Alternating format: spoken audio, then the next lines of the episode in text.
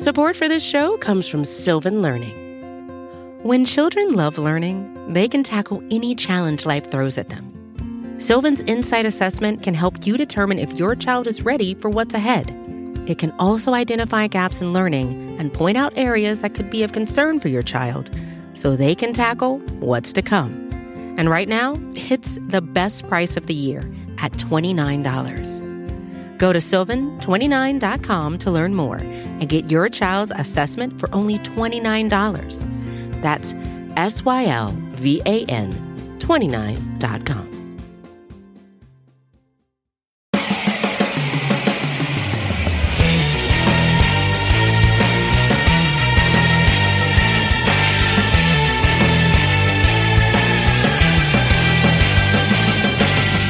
It's the Orange and Black Insider Bengals podcast coming at you once again, Bengals fans. I am Anthony Cosenza, joined by one of the busiest men covering the Cincinnati Bengals this week, John Sheeran. If you you've seen him on our show, and you've probably, if you're an Eagles fan, somehow tuning into this show, uh, he's been doing the rounds there. He's been on DNH Sports. John, I know it's been a busy week for you, but how you doing, my friend? Yeah, um, just just put in the work, man. It's, it's been I guess now six days since the Bengals last played. A lot of content has been produced for the site. I was fortunate enough to go on the Flippin' Birds podcast with with uh, Chris Infante and his co-host. I got uh, wow, Brian Cameron, I think is his name. So uh, that was a lot of fun. Go check that out. I retweeted it on my Twitter account. But yeah, it's it's been a week. It's been a week. That might be one of the better uh, podcast names I think I've I've heard. Was it Flipping the Bird? Flipping the flipping bird. birds. I, I, don't think there's, okay. there's no D in okay. the middle there. It's still still pretty solid. It's kind of it's kind of I like it. I like it. But uh, doing great work as always, and keeping up the website with all kinds of different stuff. It feels, John, like it's been forever since we've taken the air because the Bengals uh, had that Thursday night game. So kind of a quick turnaround for us, and then a long gap. So. Um, yeah, we're back and talking some Cincinnati Bengals. We're going to recap uh, a lot of different things from week week two against the Browns. Going to kind of stick with that a little bit of the discouraging, encouraging aspects, and break down some things with Joe Burrow, the offensive line, etc. We've got a couple of stats of the week that we're going to share, and then we're going to preview week three against the Eagles, a big game for the trajectory of the Cincinnati Bengals rest of the season.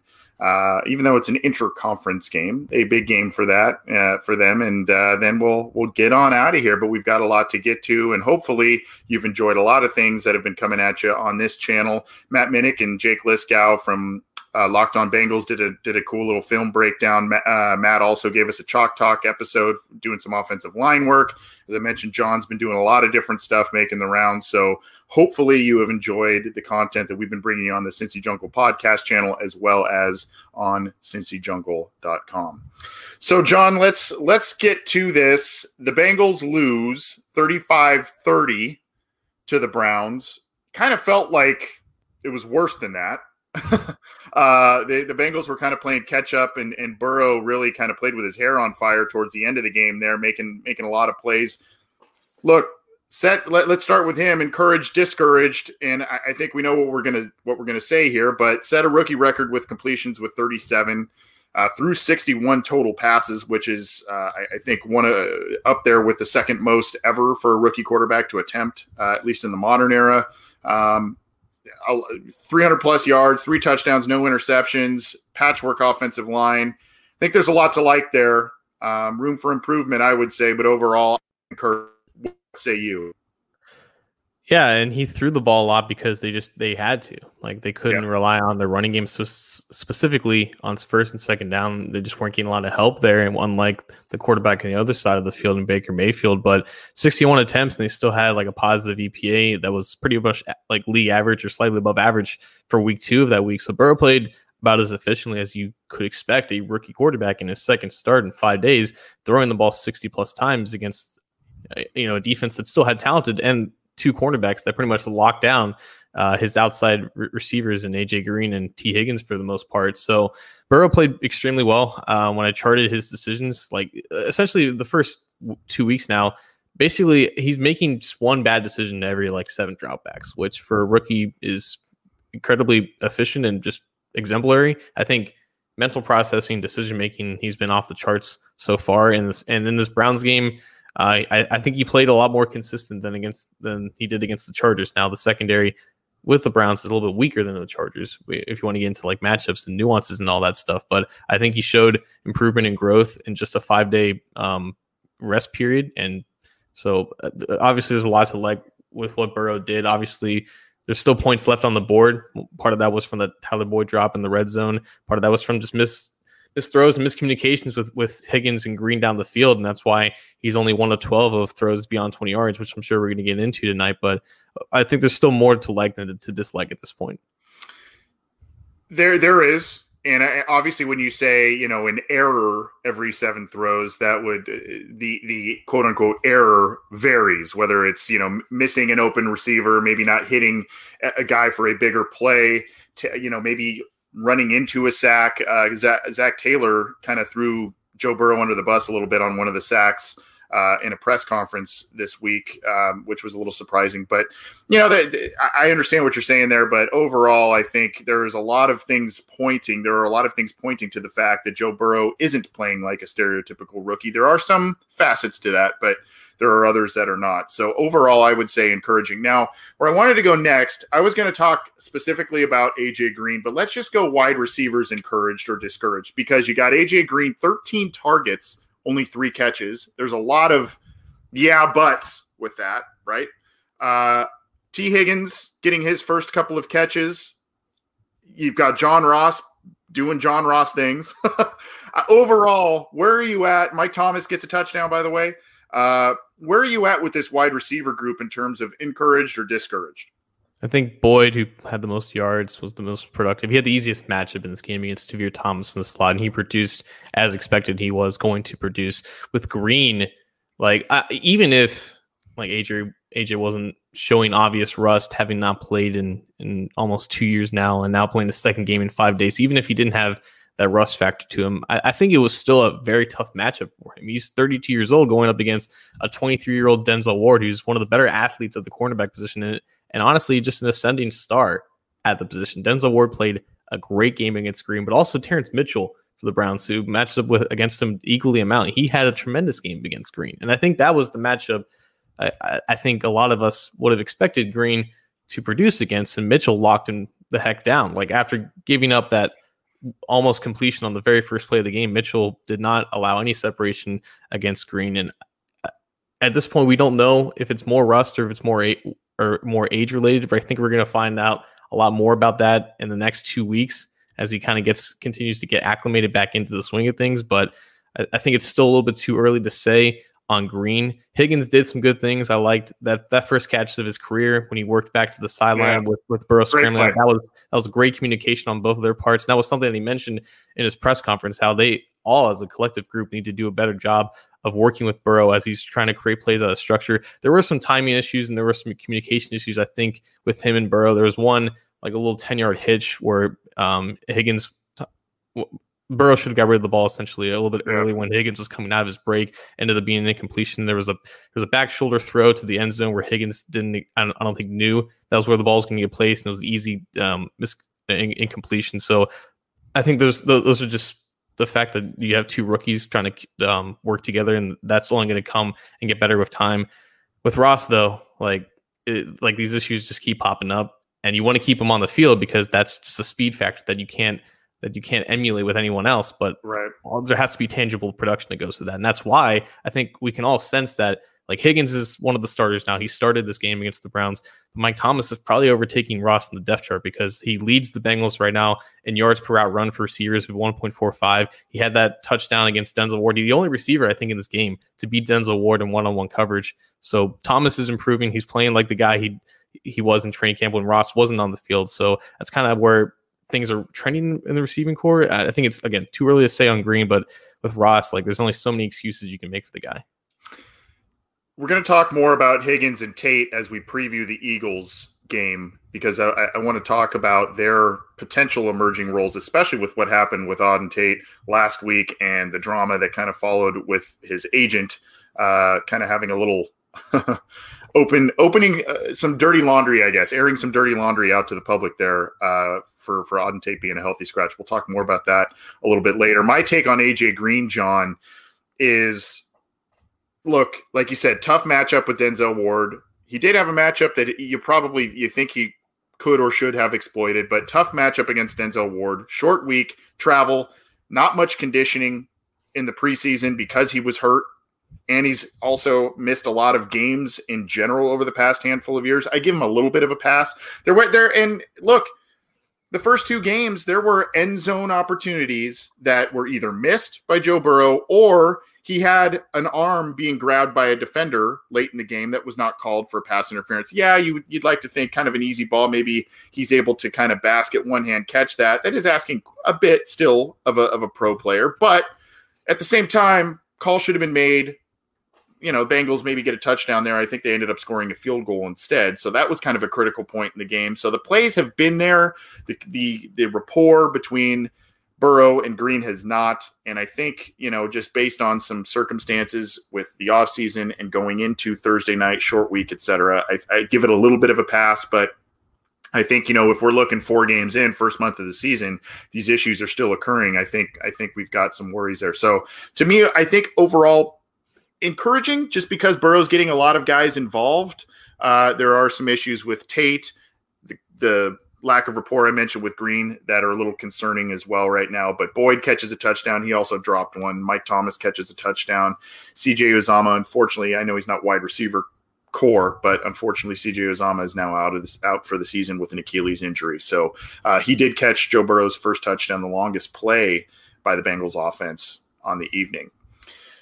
John, I'm really interested to hear what you got to say on this one. We've got about uh, half a dozen people in our live chats just already blasting the offensive line. Now, the reason I'm really interested in what you have to say here is because I think we all know the offensive line had a lot of issues against the Browns. They were going up against Myles Garrett and all kinds of uh, solid players on the offensive line. Let up a lot of pressures, a lot of, I think, close to double digit hits on Joe Burrow. Not ideal.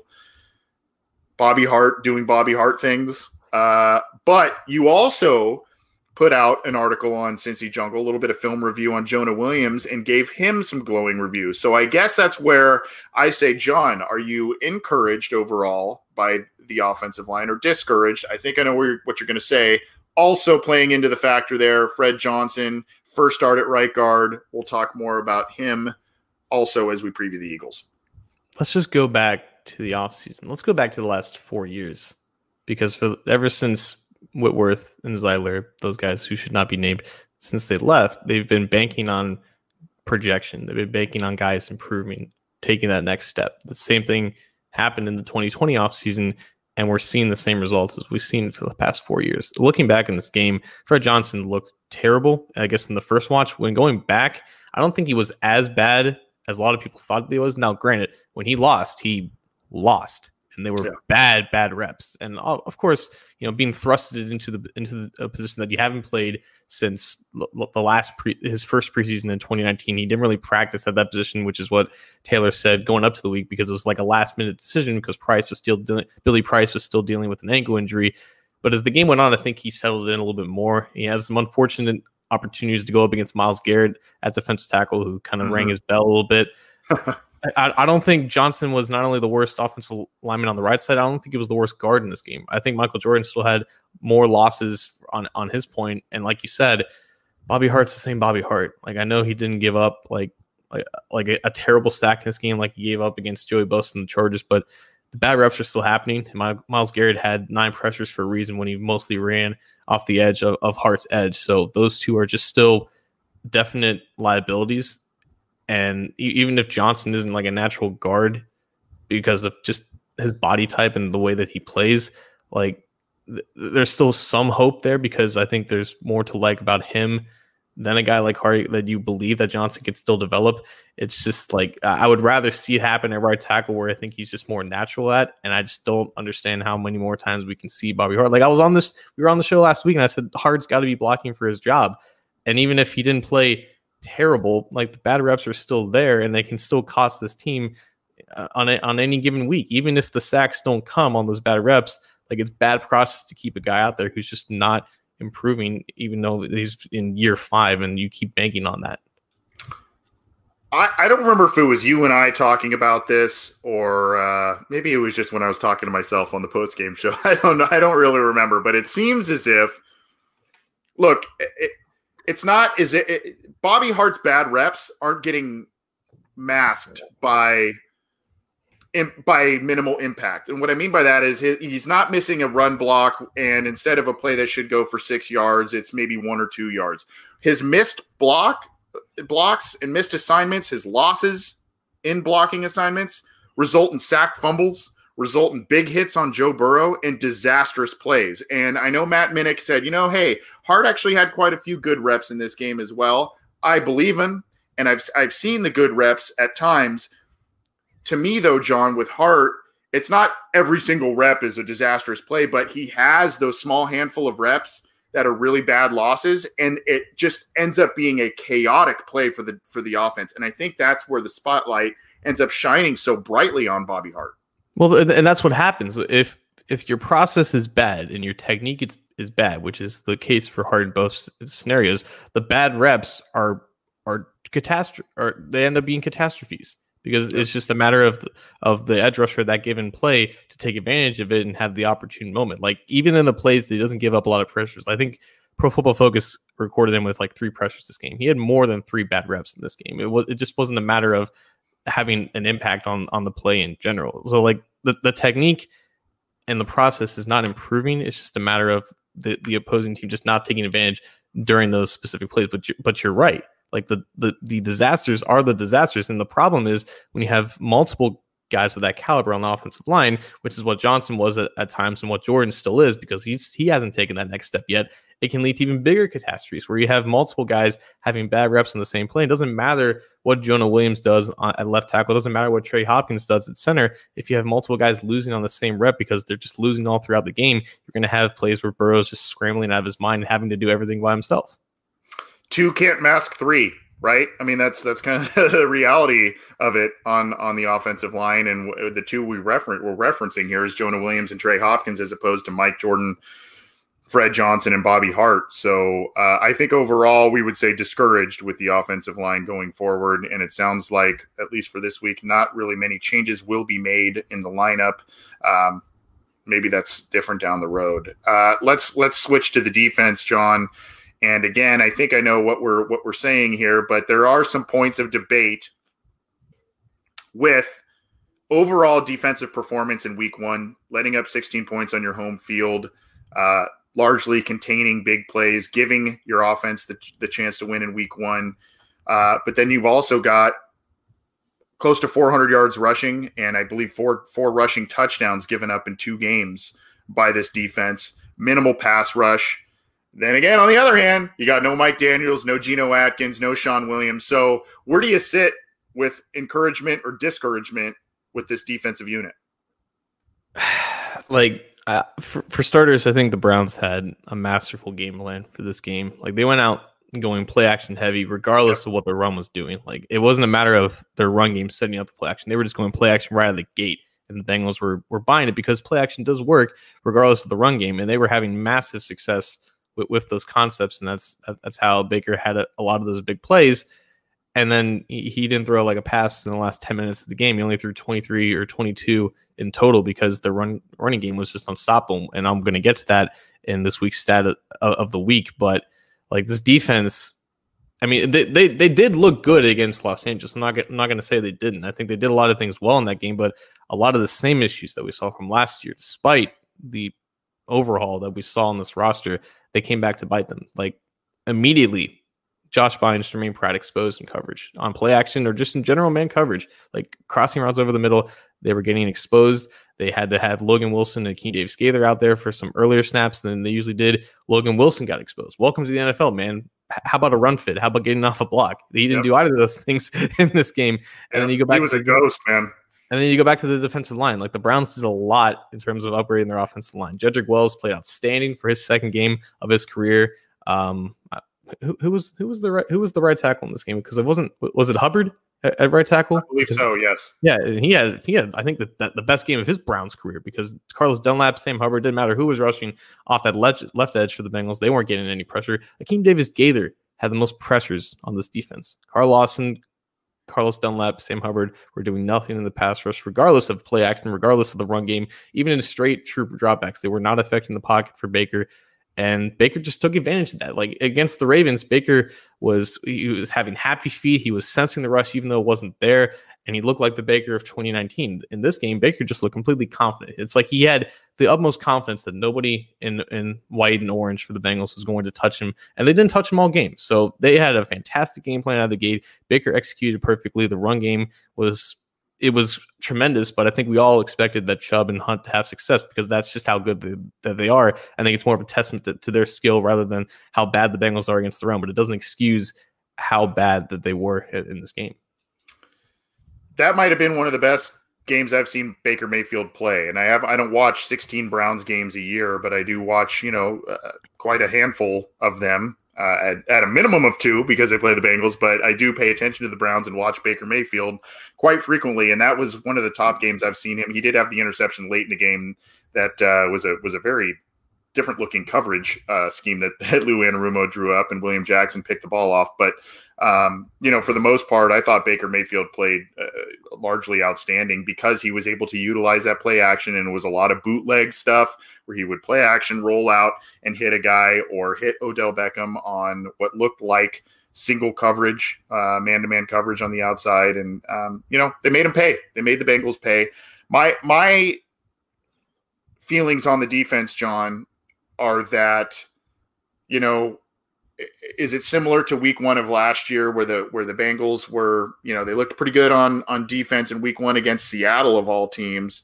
And then the next week, they get trounced by a 49ers team that, by the way, they're bouncing the ball outside. They're using the lack of lateral speed that the Bengals had in 2019, at least, against them.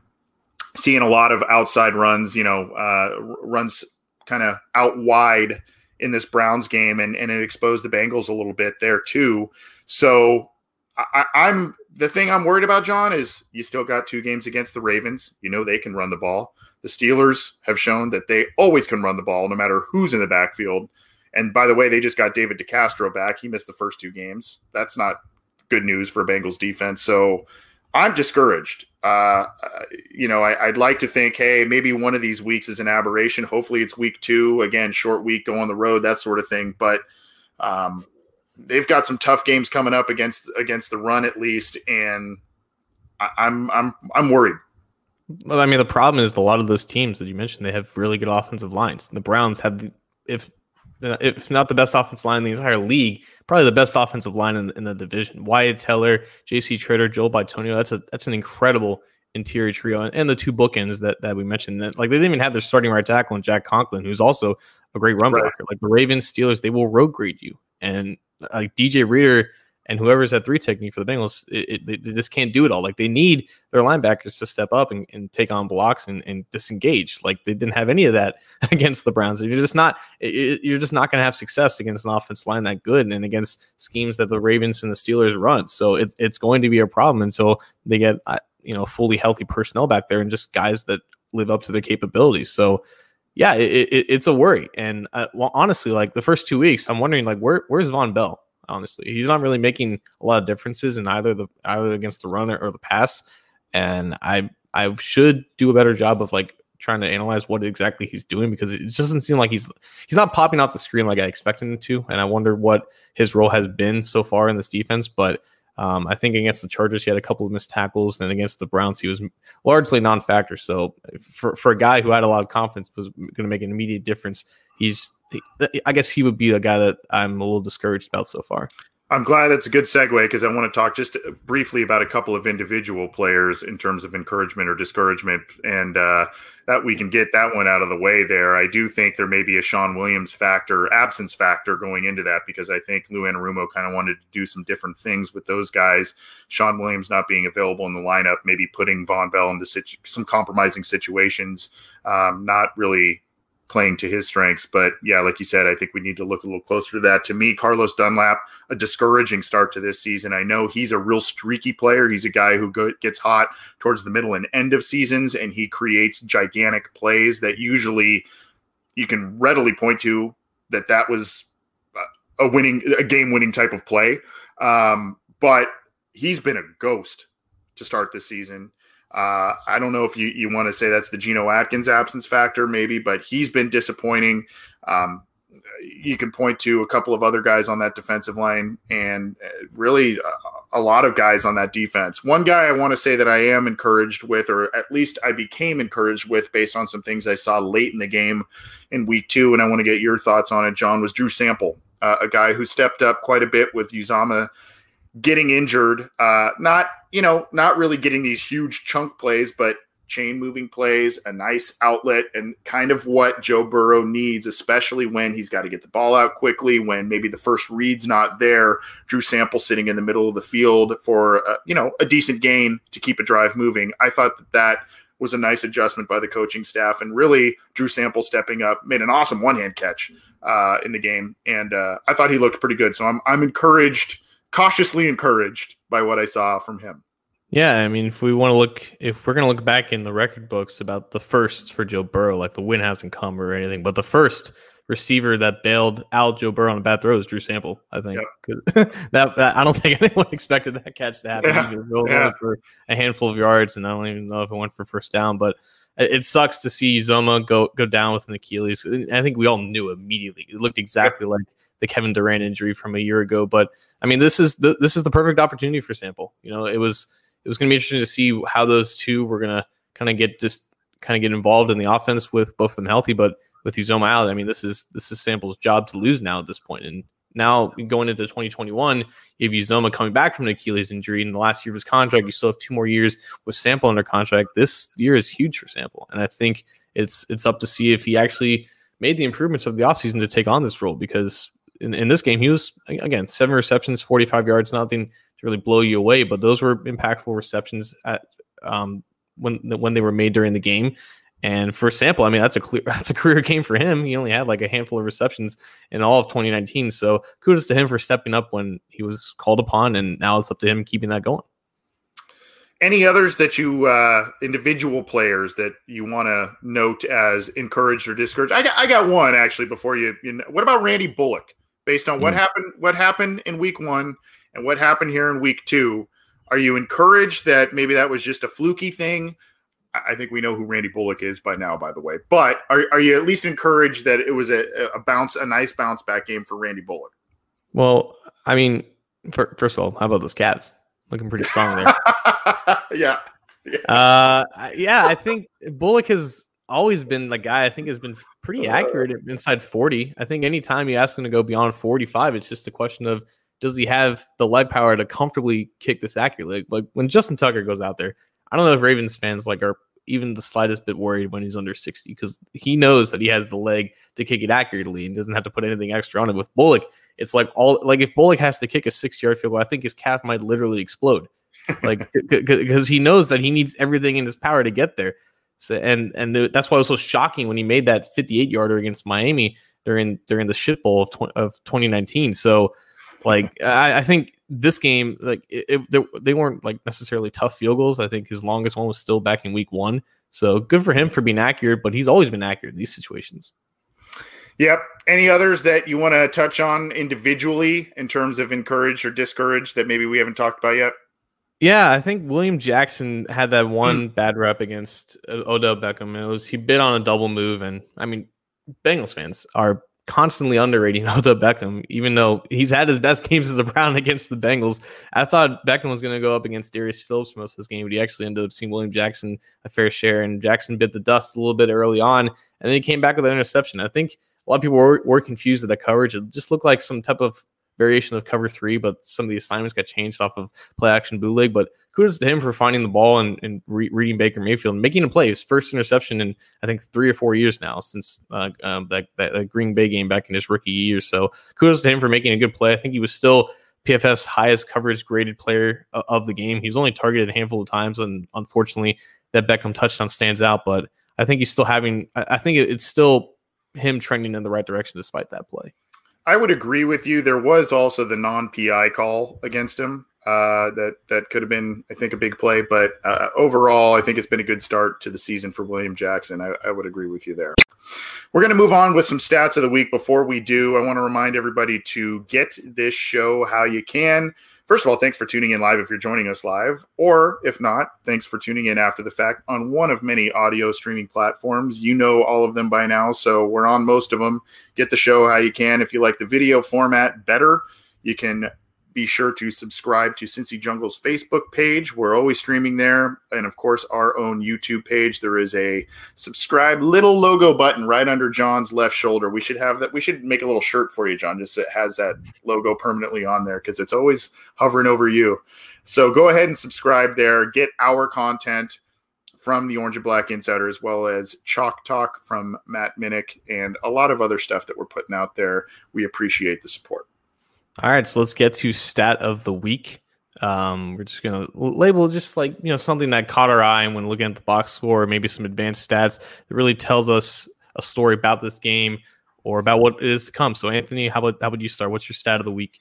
Well, I was gonna go super advanced with with this one. You know, we got some next gen stats sent to us from the NFL. I think I tweeted a lot of those out for those who follow me on Twitter. I was going to maybe talk about some of those more intricate ones, but I'm going to go a little bit more big picture, macro look at things. And I'm just going to say the Bengals went five of five on fourth downs in this game.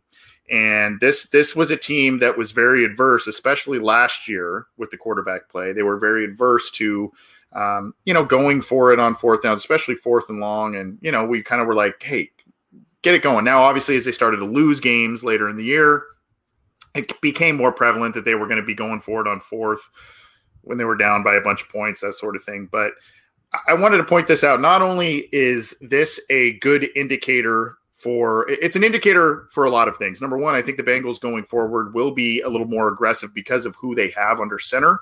And maybe that's hello, Captain Obvious on that. But I, I think we're just going to see a team that's more prone to continuing drives on fourth and twos, fourth and threes, fourth and fives, especially when the offensive line is not a, not letting this offense get chunk run plays when Joe Burrow's taking a sack and they move back and then move back forward uh, after a sack. So I think you're going to see this team go for it more often uh, on fourth down than we maybe were accustomed to.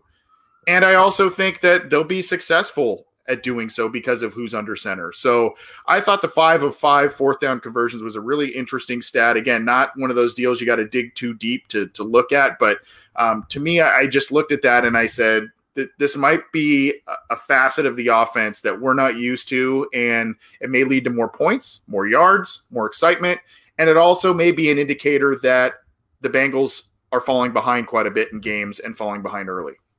Yeah, and, and one of those fourth downs came in the first. It came on the first drive. Yeah, it was a Tyler Boyd on on a great play design where they had the rub route on in this and on the outside, and they had Boyd kind of fading out to the to the outside and creating space there. So I love the I love that aggression from Taylor, especially compared to last week when they they could have went for fourth down in the in the first half, but they decided not to. My stat of the day is not so positive. It's five point zero nine, which is the average yards after contact that Nick Chubb and Kareem Hunt ran per attempt in this game. They ran the ball 32 times between the between the two of them, and yeah, averaging five a pop after contact. Like most of the most of the yards came after a uh, Cincinnati Bengal touched them. Like the Bengals did a good job of rallying to them pretty quickly. And I know there were some plays where they gain a lot of movement, and the Browns' offensive line is just one of those that they can just generate movement immediately whether they run power or counter a zone. They're scheme versatile and they have the athletes to do whatever uh, to do whatever they want. And the Bengals did not have the linebackers or the personnel up front to really handle that. But when they got to Chubb and Hunt early, like we, we knew this was the thing. They needed to crowd to them early. They needed to get as many bodies there as possible. The Bengals had, I think, I want to say, yeah, like seven or eight defensive players in this game that had recorded in this tackle. Jessie Bates led the, led them with four. Yeah. So it, it, wasn't like one player aside from Bates was getting. But even then, like if your safety is the guy who's trying, if your free safety is the guy who's like screaming up there because you have a running back who's getting loose in the second level, that's an indictment on your front seven, your front six, whoever your personnel is out there. So Chubb and Hunt were met pretty early, despite all the movement that was being generated by the offensive line. But they were just making so many plays on their own. They like had a combined nine avoided tackles And, and on that last drive, it just looked like the Bengals defense was completely gassed. They were exhausted and they just ran all over them in like five or six plays. They ran down the field, got a quick score. Hunt and Chubb are, I think, definitely the, the best one two attack at running back in the entire league. And again, I think it's a little bit more about how good that they are, but it's also like how the Bengals got destroyed. It was it wasn't necessarily them just losing immediately, but it was just guys just not being able to get to gang tackle on these guys. It was just it was um it was unbelievable how much yards they were generating after contact, and that's that's one of Chubb's greatest strengths, and that that's still what makes Hunt a good running back. But still, it the numbers don't lie uh, compared to what we saw with our eyes. As frustrating as that stat is, just on its face, the frustrating thing about it, John, to me, is the fact that the Bengals were pretty good at wrapping up ball carriers in Week One. They, they, there weren't a ton of missed tackles. And really, the, the big issues that arose in week one in terms of being able to guard the run was when DJ Reader went out with cramps. Once he went out with cramps, it was it was a different defense. Um, so th- the regression from week to week, granted, better running backs, like you said, in Chubb and Hunt, but the regression in this factor, and the steep regression in this factor, just from one week, is very, very concerning. And I want to ask you again what we talked about kind of in the opening segment here. How much do you play the it's Thursday night on the road card playing into this? I it's part of it, but still, like it, it's it was a definite mismatch. Like the Browns' offensive line, and their running game, it's just it's that good. And if you can have that much success, and not have to lean on your quarterback, which is good in this case because you don't want to lean too much on Baker Mayfield, then by all means do that because there was no answer that the Bengals had in this. Like from from the from the get go, they looked outmatched and, and out and out schemed. And in, in, this in this game, it was Chubb and Hunt doing whatever they want. It was Wyatt Teller continuing to play like arguably the best guard in the entire NFL right now. So I think the Browns showed that they still have a lot of talent and they just needed an opponent to get their things right, and it just happened to be the Bengals in this case. Yeah. So those are the stats of the week one positive, one negative in terms of the Bengals. And we will continue to bring you those and break those down throughout the season. Good stuff, John, uh, as always. We're gonna we're gonna transition now into week three. The Bengals take on the Philadelphia Eagles at in in Philly, in the city of brotherly love, and a big game for the Bengals not only because they're coming off a little extra rest with that Thursday night game, but 0 2. Zac Taylor is now 2 and 16 to start his NFL career, John. Not a good look. And they the Bengals may still be out with uh, may be without some of their star players on defense. So some of these things um, would some of these things may play into it. So uh, let's look at the I'm going to share my screen here. This is on cincyjungle.com and uh, an article here about Geno Atkins and Mike Daniels. They, as of Wednesday, are still not practicing. So that is not a good look. Shawn Williams finally comes back in a limited capacity.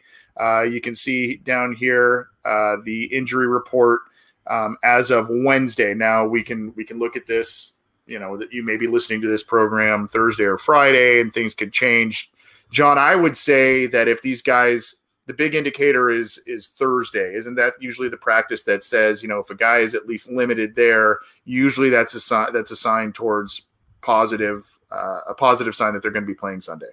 Yeah, that would be that would be the safe designation. Now, I wonder if with, with Atkins's case, if you just if you're okay with him practicing one day on like Friday, if he's limited, if if he's yeah if he's practicing on Friday, I think he's for sure going to play. Just may not be in full capacity, might just be limited throughout the game.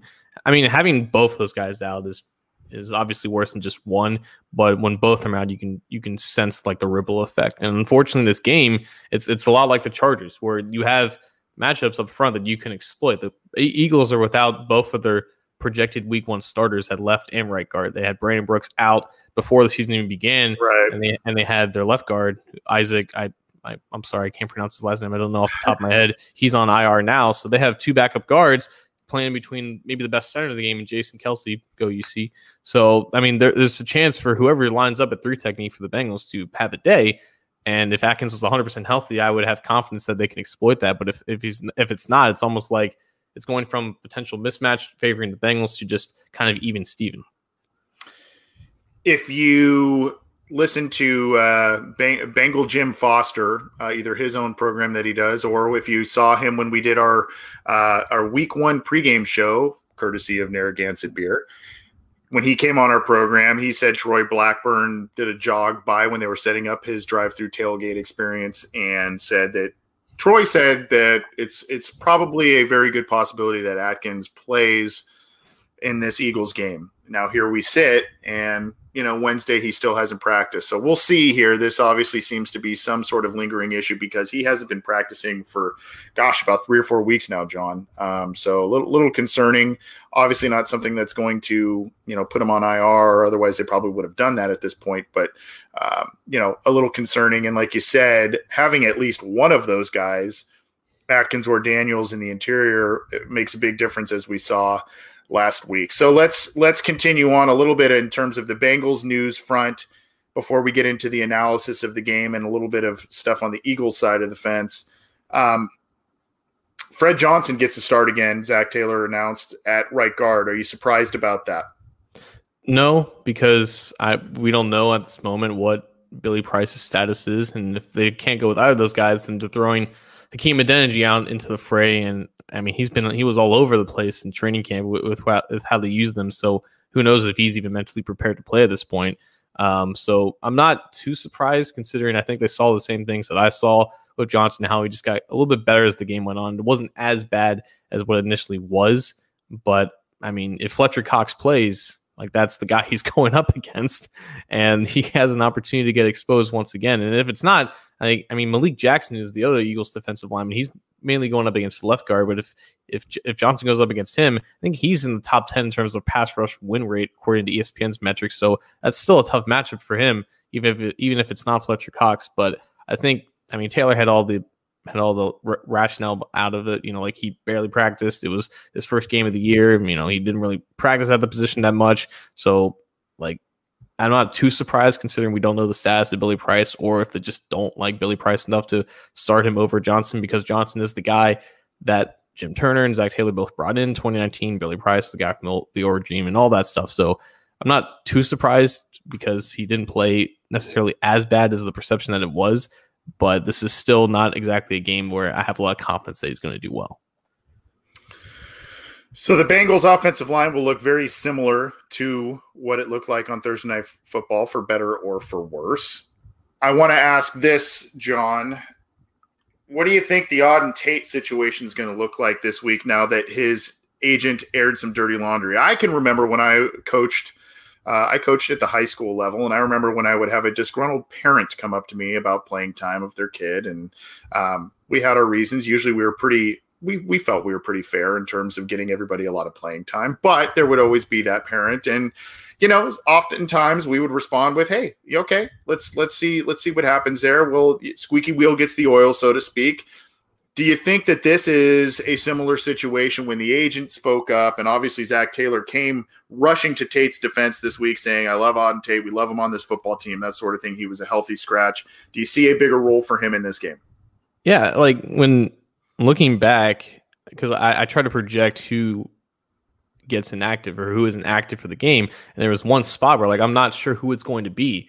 And considering that they had some wide receivers, it was possible that one of those guys was not going to get dressed, and it just happened to be Tate. I don't think it's like Tate getting completely phased out of the offense necessarily. I think it, it might just been a one week type of thing, but I mean, it, it, I I can kind of see why like this kind of happened. It just even if he was a seventh round pick, like Tate was like the dude at Florida State, and he was like a highly touted like high school recruit.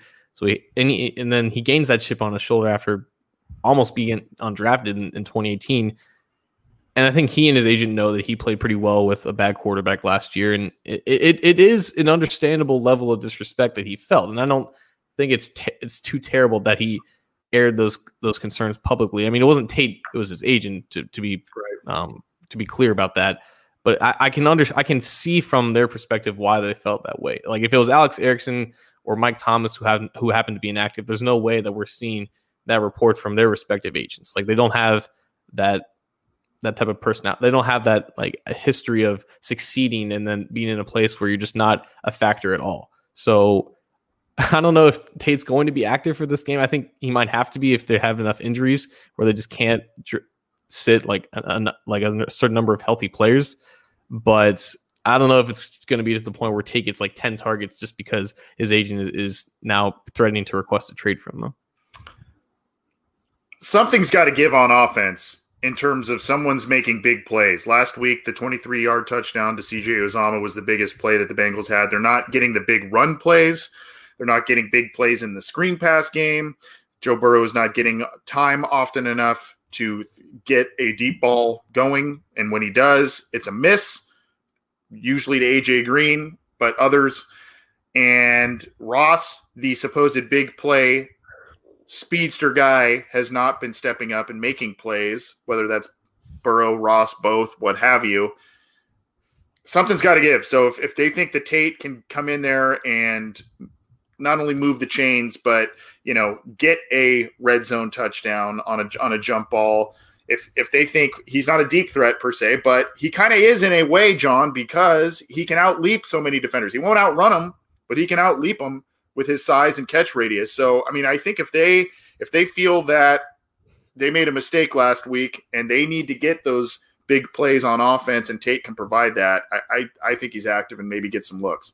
Like right now, excuse me if you were to ask me, like, if both Auden Tate and John Ross play the same number of snaps, and I was to be asked who gets more receiving yards on like the same number of targets, I would go with Tate because I'm, i just have more confidence that he's going to haul in more targets than Ross. He's going to have better connection with Burrow. And I thought that there was some type of connection, at least in training camp, because he was playing for AJ Green when Green was nursing that hamstring injury. So it's not it's not like he is just has just been a non-factor for the offseason and he just hasn't been clicking and all of a sudden he's in this place. Like, I think this was just an unfortunate thing for this week where he just happened to not be in.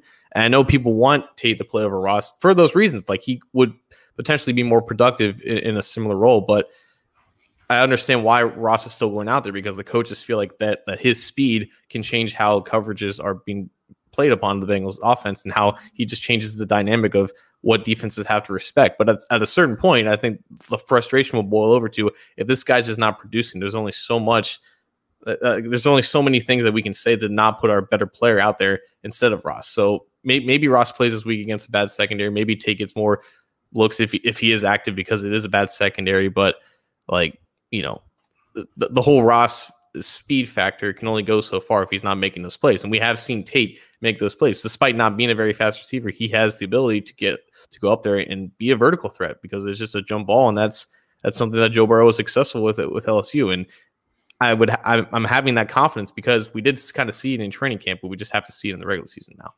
Yeah, those back shoulder throws, right? That seems to be something that uh, you would think Tate would maybe excel at because of Burrow's excellent accuracy in that facet. Now, let's before we get to a few more X's and O's and maybe prediction and outlook on this game, we're going to take a quick peek over the other side of the fence with the Eagles and really I'm going to share an article I came across today, John, um, in just a second here. But really, the story with the Eagles, at least from our seats, is with Carson Wentz: two touchdowns, four interceptions in two games, uh, zero zero touchdowns and two interceptions last week against the Rams. Eagles starting 0 2, a little bit of a surprise, especially when they started with Washington, to kick off the season, and a lot of people thought that was a gimme win.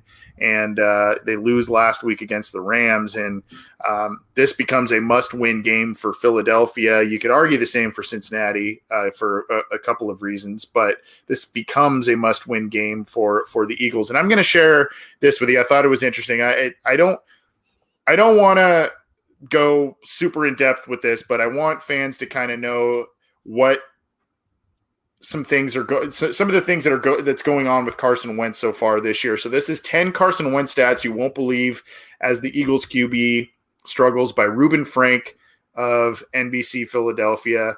Um, he's got a passer rating of 72.5 against Washington and 56.5 against the Rams.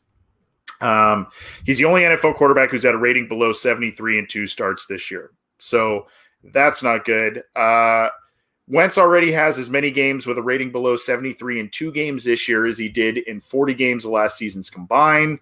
Uh, there's a dubious stat with that 73 rating where he ties uh, actually his coach, Doug Pederson, and Donovan McNabb with a dubious uh, dubious number there. Brutal after halftime. Where does that sound familiar, John?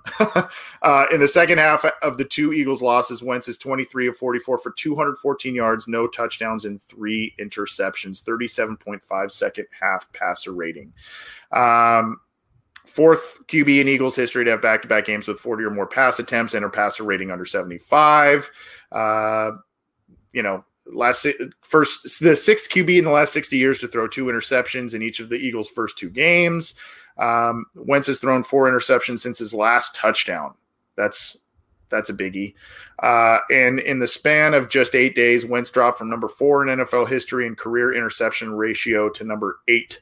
Um, so these are just some of the things here. Uh, two games into the season, Wentz ranks 31st of 32 QBs in passer rating, ahead of only Kirk Cousins.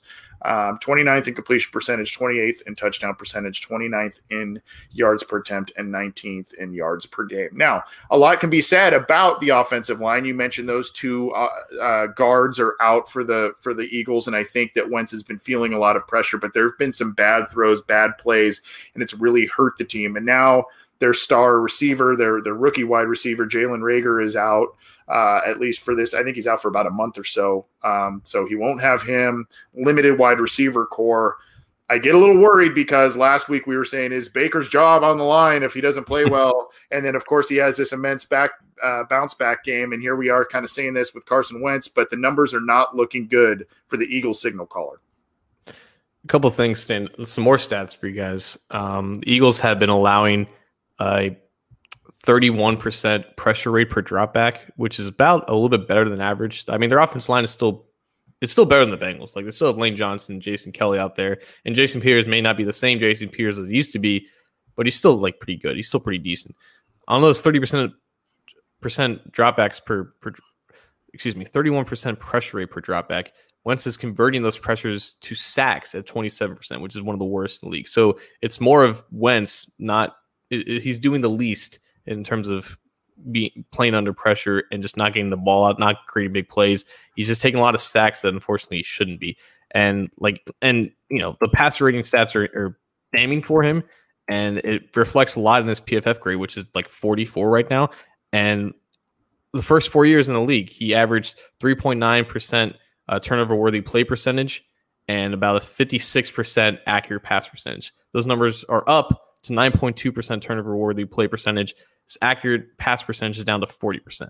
So it, it's Eesh. yeah, it, it, it's ugly. It's it. There's no way around. And now we have a two game sample size of it against two completely different defenses in in the Washington football team and the Los Angeles Rams. So Wentz is not playing good. Like you said, they only have four healthy receivers this game. One of them happens to be DeSean Jackson, who I still think can have a good game. I still think is a good player, but like this is not like like these don't look these don't look like fluky numbers right now. It looks like a quarterback who's actually struggling and has a decent offensive line, but just not doing anything behind it, and he's just not being accurate on any level of the field. So that is the one thing that that the Bengals have that they can exploit. They have the better quarterback in this game, and they can put up more points, and they have the better situation on offense. Like they again, they they have a definite problem in terms of matching up with that Eagles defensive line and the Eagles' offensive line is better than the Bengals' defensive line at this point, even if they have those two injuries. But if they can't move the ball again with Carson Wentz as their quarterback, like there's no logical reason why the Bengals shouldn't be competitive to the point where they can win this game. So let's talk about that. A lot of people feel that the Eagles, a couple years removed from a Super Bowl victory and a number two overall pick at, at quarterback uh, from a couple of years ago, they feel that this could be a and should be a competitive team and have, they have not been. They're 0 2. So, this for that team, you would think, is a very important game to get their season back on track. John, we know statistically, I think since 2003 it was that uh, basically 11 or 12 percent of teams that that have started 0 2 end up making the postseason. So it's not a good outlook for either one of these teams, regardless of what happens this week. So we know that this because of expectations for the Eagles matters quite a bit. The expectations seem to be quite a bit lower for the Cincinnati Bengals, but John, I've been noticing over the past week plus since the Bengals lost to the Browns. Team should be one and one, maybe even two and 0 depending on who you ask. At least one and one. You now have Zac Taylor two and sixteen. I think there's 10 games, 10 one possession or one score games where the Bengals have not pulled it out in the Zac Taylor era. Um, people are getting a little uneasy. So, what is this game in your eyes? What does this mean for the Bengals going forward in this year and for Zac Taylor? And for the for, for their I don't just their outlook for the rest of the season, you know, if they are to make an unlikely playoff push, you know, obviously they need this this game, but what are your kind of overall impressions if the Bengals if they win this game or if they drop this game? Well, 0 2 is 0 2 and 0 3 is 0 3. So both teams I think should have the same urgency. It's not like one matters more than the other. I'm not uh, and I'm I'm not saying that, that you were prefacing that or saying that, but I'm saying like in terms of expectations, I guess, like the Eagles are the have the worst DVOA rating for football outsiders for a team projected to have a positive DVOA in the preseason. Like they are playing so far below expectation that it's not even funny. The Bengals are still a last place team until they aren't. And that and last Thursday was a chance to prove that they may not be ready to compete for the division, but they're at least going to be better than the Browns. Like they're not there yet. They're they're not they're not the Browns. They don't have the talent to match up with them. That was so obvious and apparent. Now they have a better they have a better quarterback than they used to have in the past 10 years, but they're not ready yet to compete against the team even as, as the Browns. So they're in a very tough division. They're still projected to go last place, which is what they were projected to before the season. The Eagles, on the other hand, they're in the worst division in football, and they still have a chance to win the division, even if they're 0 2. So both teams are looking to go to avoid 0 3. One team's at home, one team is a six and a half point favorite. And there's a reason why that bet because the Bengals are the other team, and they played almost equally as bad in week two as the Eagles have in, the, in, the, in their first two weeks. So if the Bengals go 0 3, you're not going to see Zac Taylor fired. You're not going to see no. any of his assistants fired. I think if anyone was going to get fired, it, it, it would have happened after week two, which is kind of what happened with uh, Ken Zampese in 2017. So, I mean, no heads are going to roll after this game. And it's not like 0 2, 0 3 are that big of a difference in terms of making the playoffs. Like, if you're 0 2, you're already mathematically uh, uh, eliminated based off of just just if you simulate a thousand seasons, you're not making the playoffs that much. So, if you're 0 3, you're basically virtually like you're, you're, you're but it's not like it's that big of a difference. So, the, the, the Eagles is a team that they should they should probably win based on how they're playing right now. But it, it's not like 0 and 3 is that big of a shock compared to how the Bengals were expected to be this year, which is like a six or seven win team at best. And they can still feasibly achieve that because I think the second half is going to be a little bit easier for them based off of how everything is going around the league. But I mean, 0 and 3 is bad and it reflects poorly on Zac Taylor, who only has two wins in his career. But it's not like anyone is going to get fired or anything drastically is going to change because that that time for change was in the offseason when they had the chance to upgrade the offensive line and fix some other dire positions, and they decided not to do that. Yeah, I, I you know, I'm not calling for Zac Taylor's head by any means, and I'm not thinking that if they go 0 3, he's gone after this game. That's not really what I'm saying. But I mean, at some point, the optimism and the excitement runs dry when you've got this new young head coach. He's assembled his quote unquote his staff, and you've got this franchise quarterback. You've got you've had kind of an exciting draft, an exciting offseason. You know, you were coming off a two and fourteen franchise worst tied for season. And then now, if you start the, the season 0 and 3, I, I think you're going to get some uneasy people, especially because so many of us, even if we realistically did expect a six, seven, maybe eight win season, when you start 0 and 3, um, you're gonna get you're gonna get some people that are a little unhappy, and uh, you know whatever that leads to, I don't know, but there's going to be some questions about the viability of Zac Taylor as head coach. Um, the questions won't exist for Joe Burrow. We know that, and I think he, what he showed us last week definitely proves that he has quote unquote it. But I just think this is a big game for Zac Taylor. Um, whether or not they, they end up making the playoffs or doing whatever at the end of this year, I just think that winning a game early in the season, which they were not able to achieve last year. Um, it's just a big deal. Yeah, and we talked a lot about you know close game regression from season to season. They're, they're not only zero oh and ten in Zac Taylor's first ten close games. Like I think they're zero oh and like 14 or 0 and 13. Jay Morrison looked up the stat for the Athletic, and the last close game that they won was in 2018 when they beat the Buccaneers by three in like week eight, and that was a crazy game that the Bengals almost blew. So yeah, they were goes, up by like three touchdowns or something. I think in that game.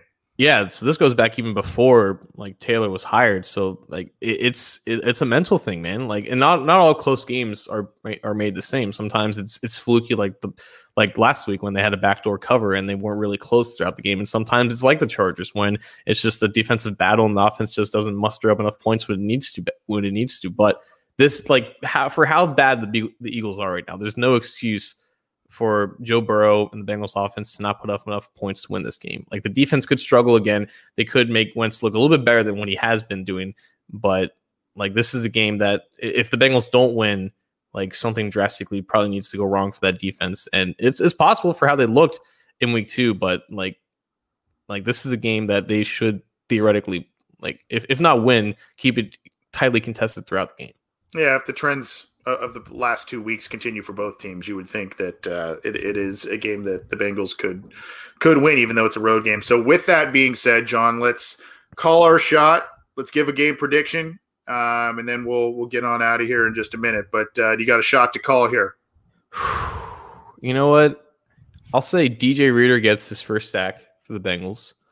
I'll say, and and and you know what? The last time the Bengals won in Week Three was actually 2015. It was five years ago. They haven't won in week three in five years. It was 2015 on the road against the Ravens. You have to remember that AJ Green had two touchdowns that game, including the go-ahead winner. That has been all every single highlight tape for AJ Green. I think this is a huge week for him. It, it, it is the week I think that we can determine if if it's truly him being as washed as we think he is, or if it was just the rust that was showing up in the first two weeks and five days. Like he has a great matchup against Nickell Robey-Coleman and Darius Slay. Their outside cornerbacks. Their secondary is just not good. It's easily exploitable. I think Green goes for at least 80, maybe even 100 yards this game. He connects with Burrow for the first time down the field. He has a really good game, and I think that's why the Bengals can probably win this game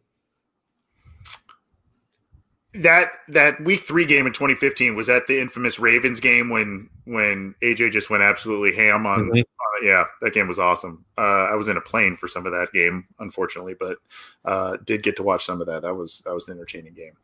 Um, I, you know, I'm going to say this is this is a big game for Carlos Dunlap. I think I think you're going to see him, whether or not Daniels and or Atkins play. I think it's it's very uncharacteristic of Dunlap to be this quiet two games in a row. I think you're going to see one of those patented tip balls that end up becoming a turnover, whether it's by his own grabbing of the interception, which we've seen before, or tipping it to another defender. I think you're going to see him get in the backfield, and I think you're going to see him, uh, you know, make some plays this week. And I think you're going to say, "There's Carlos, there's 96, we missed you, buddy," and uh, that is my shot. And I think that that is going to lead to a Bengals victory. I did, I called a Bengals loss last week, by the way. I didn't, I, I didn't have the Bengals going three and zero, oh, by the way. But I think the Bengals do win this week based on all of the things that we've talked about, John. I'm going to say uh, 27 to 23 Cincinnati. I think I think the over is right now like 46. I think it's a safe over for that, despite the Eagles' offense looking like absolute trash. I think th- th- they bounce back a little bit on offense. I think that they, they can get some big plays against the Bengals defense. I think Miles Sanders has a decent game. And again, that offensive line can still create damage against the Bengals defensive line, but like this is the game where if you know if Burrow, as long as he keeps this if he keeps it going like he has in weeks one and two, he should be able to continue to make good decisions, continue to move the ball down the field, and have no no problem scoring like 25, 30 points against this Eagles defense. So the Bengals definitely cover that five and a half, I think, currently spread. Um, I I'll be honest, I, I gave the Eagles guys a, an Eagles win in my prediction on the show because I wanted to just appease them. They were just they were going through it, like they were just they were down in the dumps. They were just not looking good. So I, I gave them an Eagles win there, but I'll, I'll give the Bengals a 31 20, 28 win here. Okay. Okay. Uh, so we, we called shots there, both on individual performances and score predictions. Love to hear yours in the live chat. Or if you're listening to us after the fact, go ahead and get in touch with us, whether it's through Facebook or uh, the Cincy Jungle Facebook, the YouTube channel, or on Twitter uh, get in touch with us. And by the way, download this program on your favorite audio platform. We're available on all of the major ones. So no excuses. Subscribe, get the program, get all of the great podcasts on the Cincy Jungle channel. Uh, we are just one of a couple that uh, are on there. So check it out. John, let's drop the mic and get on out of here. What do you got for us before we hop out? Uh, I don't really have much, but Um, to the city of Louisville and everyone else who's hurting out there, we're, we're thinking about you. We're with you. Yeah, stinks that uh, this this year's been tough, man, on a lot of different fronts. Been a tough year, and uh, yeah, the obviously the Breon. I, I unfortunately have been pretty busy today, so I haven't gotten to see um, a lot of the information there, but have heard rumblings there. So um, yeah, glad you brought that up. You know, I, I my my mic drop. Uh, this last week, I, have noticed that Bengals fans have, as they begin to lose, they get a little. Uh, their unrest ends up being projecting onto people, and uh, I've noticed that uh, our show and me a little bit have been the uh, in the in the scope of the fan ire for for better or for worse. I'm seeing some comments tonight saying it doesn't. Why you guys? Why you guys even talking about this? It doesn't matter. The Bengals won't be successful. There was a comment on Cincy Jungle when we talked about and promoted our podcast. There talking about my inabilities as a host of the program. So you know it is what it is. But I choose to focus on the positive, and I, I see guys like Antoine Malone saying, "Hey, we still need to get together sometime for a drink." He lives in Southern California. Um, you know, uh, even though don't, even though he he doesn't drink. Uh, so there's guys like that that make us continue to want to do this. There's a guy like Steve Zorns on Twitter, John. I don't know if you saw this, but I was on a different podcast earlier this week, and he kind of said I didn't get to watch that one last night, but I caught caught it today. Uh, I watched Anthony and John on Cincy Jungle every week. His name's Steve Zorn. Um, and you know, it's stuff like that to me. You know, unfortunately, you get the kind of the negative naysayers and whatnot, and I get that it's easy to be that way with the Cincinnati Bengals. But there are a couple of there are a lot of listeners, by the way. Not there are a lot of you out there that every once in a while uh, we we get that reminder of hey, don't don't get down about things, uh, and you know we've got some good people that that like what we do, John. And uh, as I always say, and I really mean it, I'm flattered that people care what I think, what we think, and, and tune into this show.